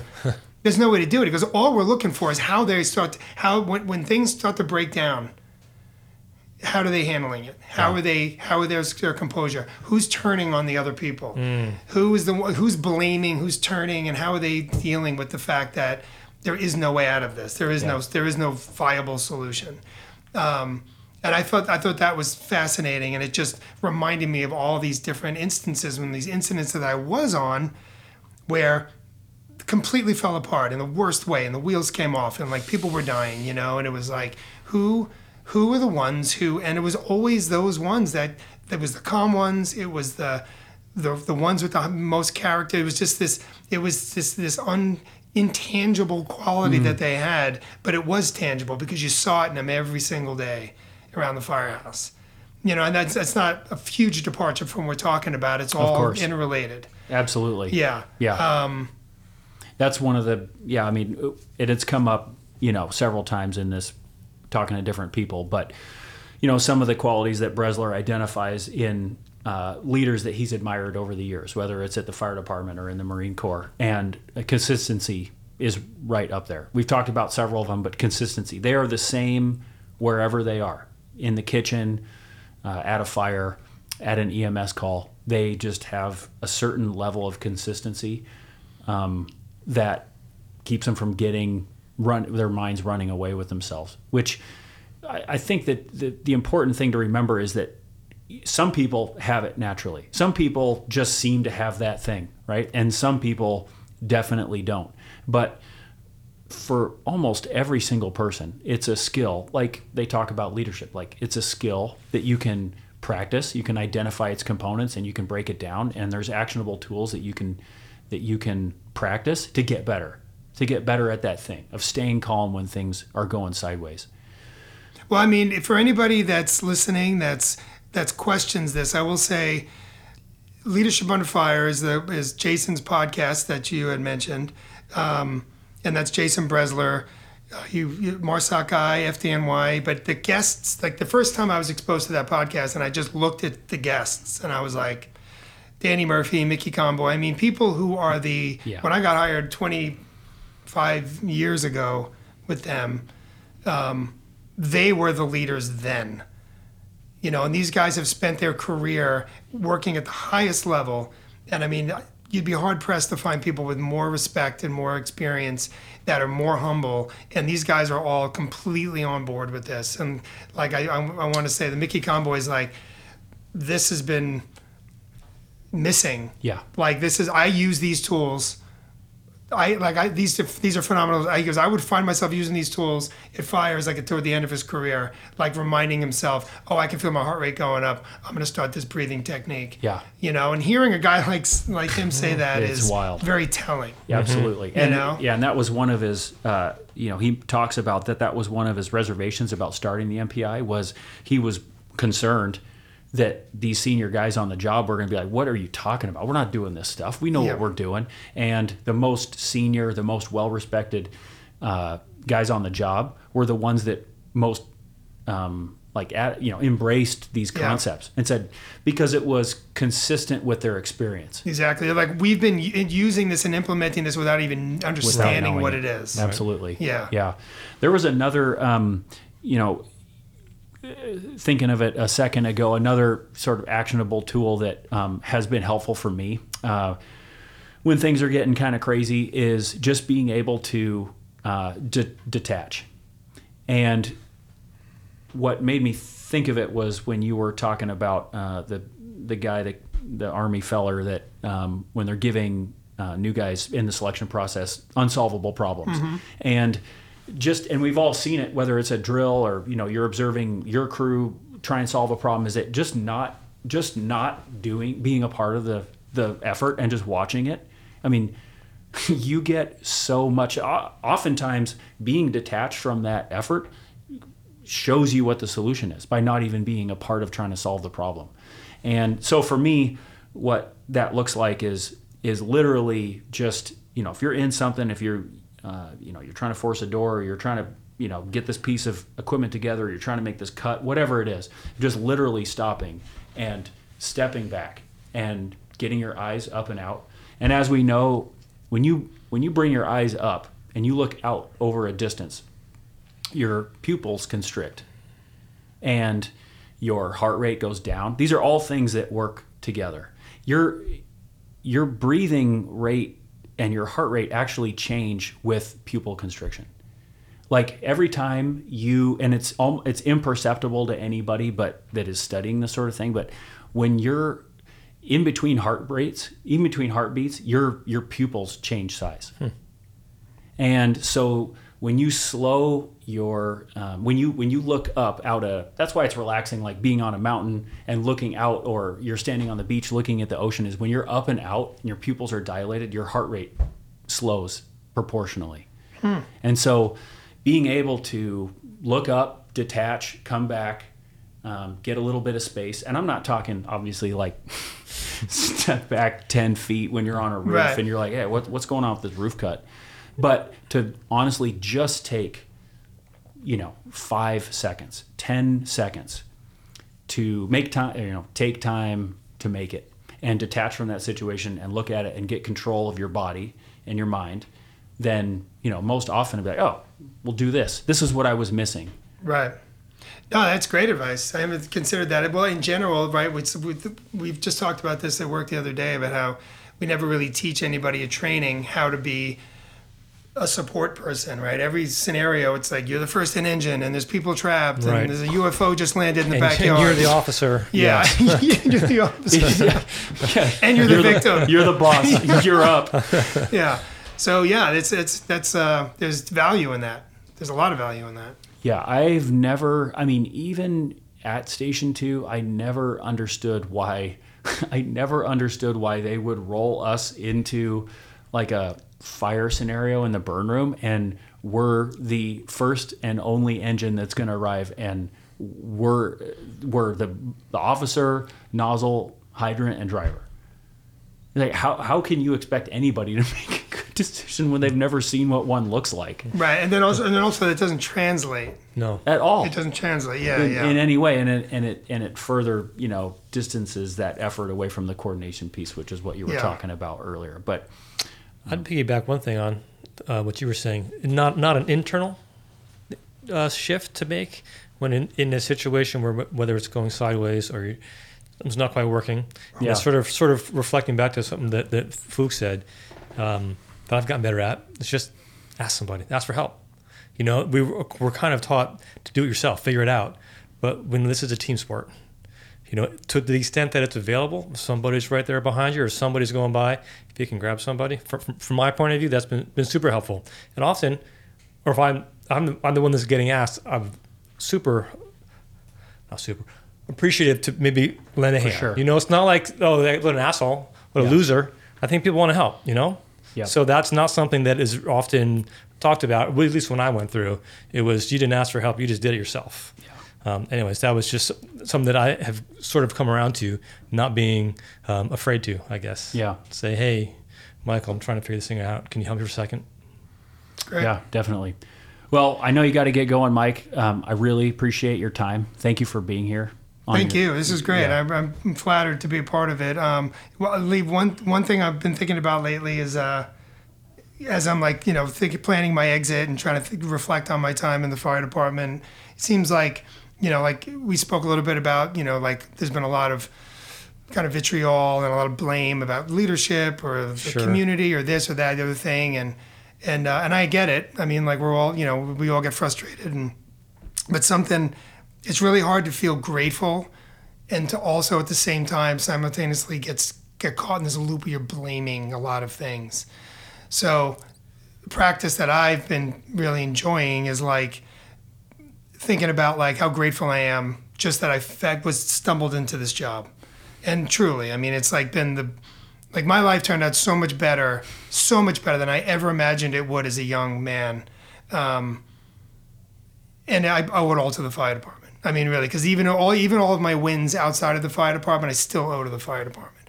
And uh, you know, and my sons are doing well, and I, and again, I like I don't think I would have been able to show up for them the way I have if it wasn't for this job.